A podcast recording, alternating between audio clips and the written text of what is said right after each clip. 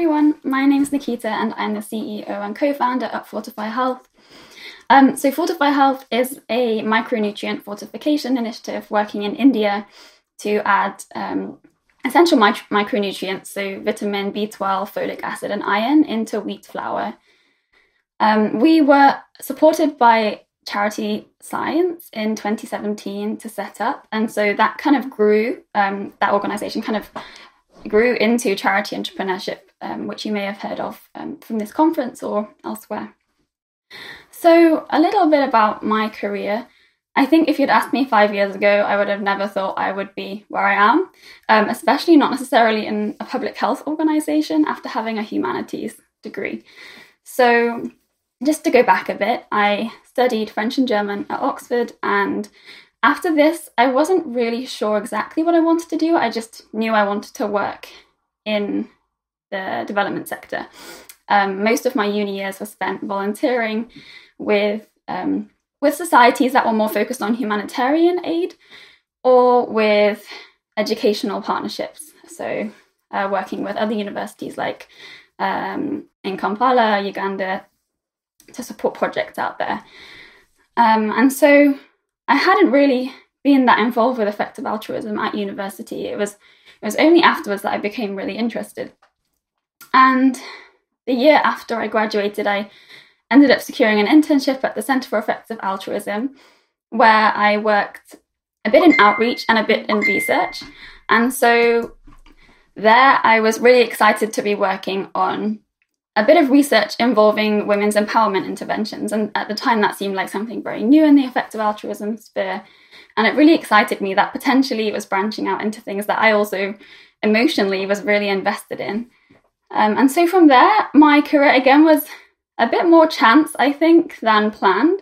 So after the internship, I applied to a bunch of jobs in the development sector in a bunch of different areas.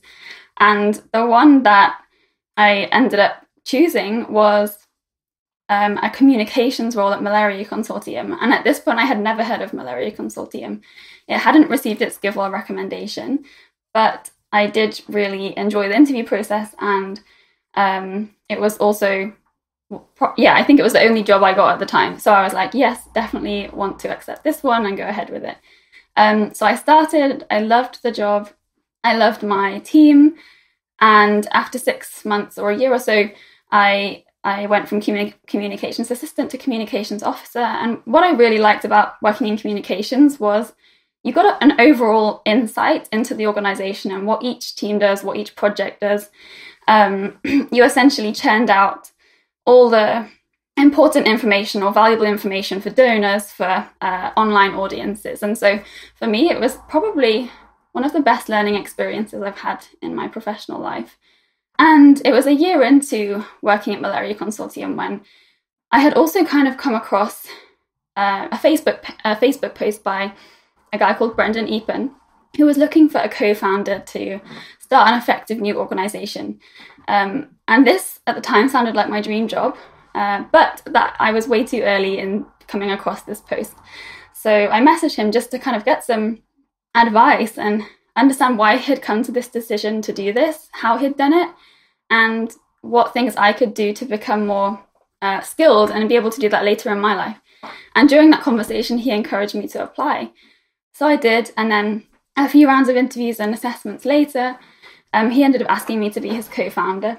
And I said yes, but not that quickly. Uh, we both had uh, a couple of months of decision making, basically, where we spoke to a lot of people we cared about, people in the effective altruism community, and between ourselves to understand if we would be a good co founder fit, if we were not too inexperienced, um, if we were the best placed people to do this because we're not necessarily from those countries of origin where we would be working.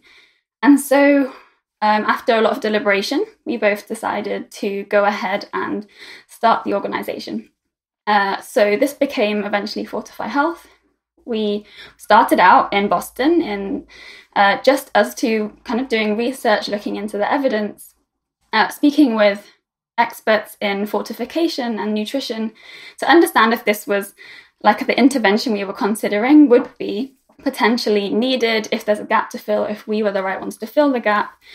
And three years later, we're now a team of 10 working in India, working on very different things to research and scoping calls. So now we're much more of an implementation organization, and that's where most of our focus is.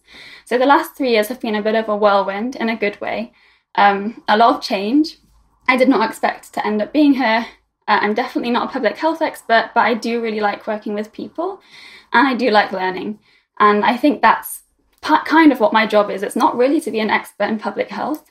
It's not to be to remember every fact about every every part of our job. Um, but I think my job is to help experts on our team to flourish, to do their job well, um, to feel motivated, to, to have an impact. Um, and I think that's where um, teamwork essentially comes in. And I think that that's my favorite part of the job is building the team culture and ensuring that we're, we're driving as a team towards impact. Um, so yeah, that, that's a little bit about me. Um, if you have any questions about how a humanities uh, degree could end up helping you in your career or what steps to take in order to get to kind of new organizations, starting your own organizations, I'm really happy to help. I would say my my piece of advice is to try and get some experience in an established organization before starting your own. So rather than jumping from studies to entrepreneurship, try and get some experience in between. I think that's really valuable and that's that's been probably the biggest help on my confidence because confidence is something I have struggled with.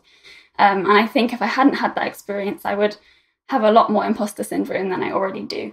Um, and so I always look back on my malaria consortium years with a lot of fondness um, and gratefulness. So yeah, that would be my final piece of advice: is just get some get some initial experience under your belt, and then I think once you feel confident in your in your ability to kind of execute basic things on a professional level, um, yeah, I think it's a great time to consider charity entrepreneurship.